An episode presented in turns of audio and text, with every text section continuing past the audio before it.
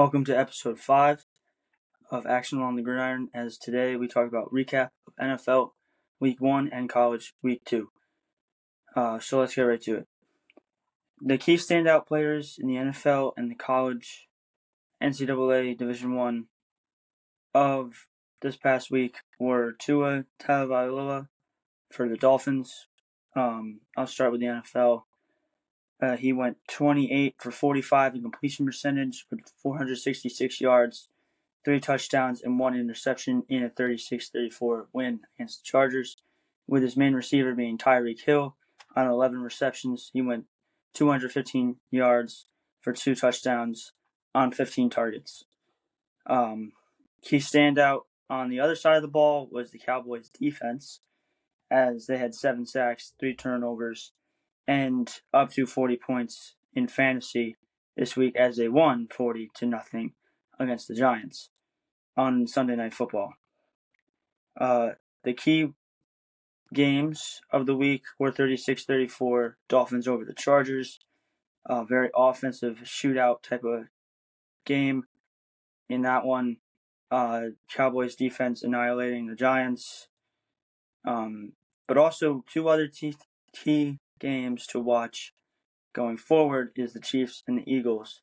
The Super Bowl teams, they both had an okay game. The Eagles won, unlike the Chiefs, but the Eagles had a very shaky game where they were up 16-0, and then they allowed the Patriots to make it really close at the end there.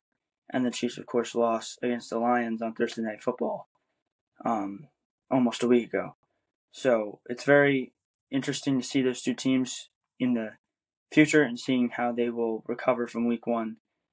Even though the Eagles won, like I said, they still have to prove that they can make it back to the Super Bowl again, or at least the championship, and continue being that, all-star team that they are, all-stars across the board on offense and defense. So very interesting to see.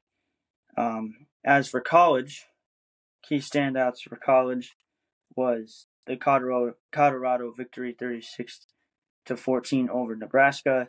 Sadir Sanders went 31 for 42 in completions, 393 yards, 2 touchdowns, no interceptions, with a passing rating of 68. Not a bad game, of course, because they won. A lot of incompletions, but no interceptions, no turnovers, which is good, and even a rushing touchdown for him. So, Colorado continues to breeze past opponents, as they went from non-ranked to 22nd to now 18th. And it's interesting to see that team going forward and how they will play. North Carolina won an exciting game in overtime that actually hurt their standings and their ratings, but it was very exciting for Drake May there, as you see his awesome celebration over there. As that's to show that North Carolina can do something this year for football. I know Drake May has a lot of hype around him to even, low chances of winning the Heisman, show that he's a good quarterback, which I think he has in the last 2 weeks. Travis Hunter continued to be great. On 3 receptions, he had 73 yards, an average of 24 yards. No touchdowns, however. He was held in check in that category. The person that I wanted to bring up is Notre Dame's quarterback, Sam Hartman, as he went 15 for 24 in completions, 286 yards, 11.9 on average, and 4 touchdowns in a win against NC State.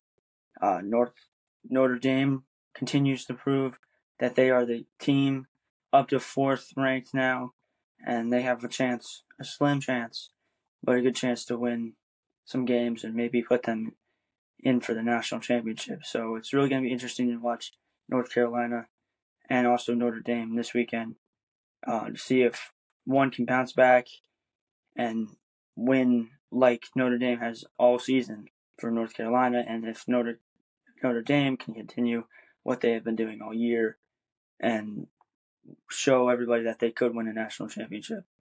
It's been a long time. The biggest game of the week was number 3 Alabama losing to 11 Texas on Saturday night, 34-24. Very interesting game because that was in Alabama.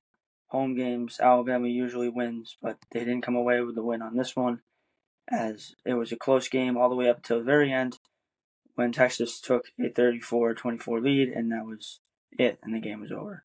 So Alabama has no chance to win the national championship anymore.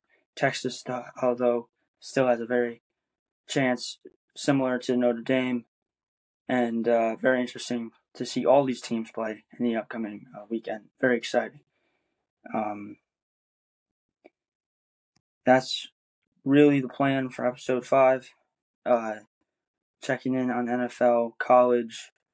But I also wanted to see, predicting what these teams will do in the upcoming week. You know, will the Giants bounce back? If they don't win against the Cardinals, how can people call them a playoff team at all? Will the Jets be good with Zach Wilson? I think that's the main question. Will they be able to recover? I know that they won on that very good punt return, as you see over there by Gibson. A very exciting game on Monday night. But will they recover with Zach Wilson? He played all right. He had an 81 completion percentage and passer rating, which was better than Joe Burrow, Patrick Mahomes, some of the really good quarterbacks.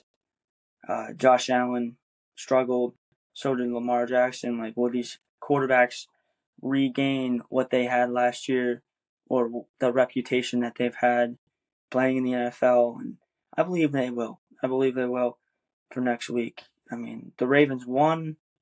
It wasn't too pretty of a game, though. J.K. Dobbins out for the year. Lamar Jackson didn't play too great. You gotta play a little bit better against the Texans. I know that they won 25-9. But I expect a little bit more from the Ravens, especially from OBJ, who said it was just like an undercooked appetizer. Kind of weird to say that, but I understand what he's saying. They need to do a little bit more, and I agree. Say Flowers had a really good game, though. He showed off his moves in various plays and showed that even without Mark Andrews, he was still the main threat and took over that job for him. So, very cool to see all that and watch, and I think that the Ravens will bounce back. Even though they won the game, they didn't prove that they can. I think they can be a little bit better, is what I'm saying. Will the Chargers bounce back? I know that's a very tough game to lose on both sides of the ball. Defense wasn't really good at any point in the game, and they did have that one interception, but they need to prove that if you go 0-2, that's a whole different season. There's some good teams out there, or rated good teams from the past year or this year that lost and need to win next week. They're on the chopping block to win, like the Chiefs, like the Bengals, like the Bills, various teams that need to win in the upcoming week to have any chance, kind of like college. So it's very interesting to watch those teams coming into the upcoming week. And I believe those two teams, Chargers and Ravens, they will bounce back and play better. But let me know in the comments. And, of course, thank you for all the support already. We're now 5 episodes in.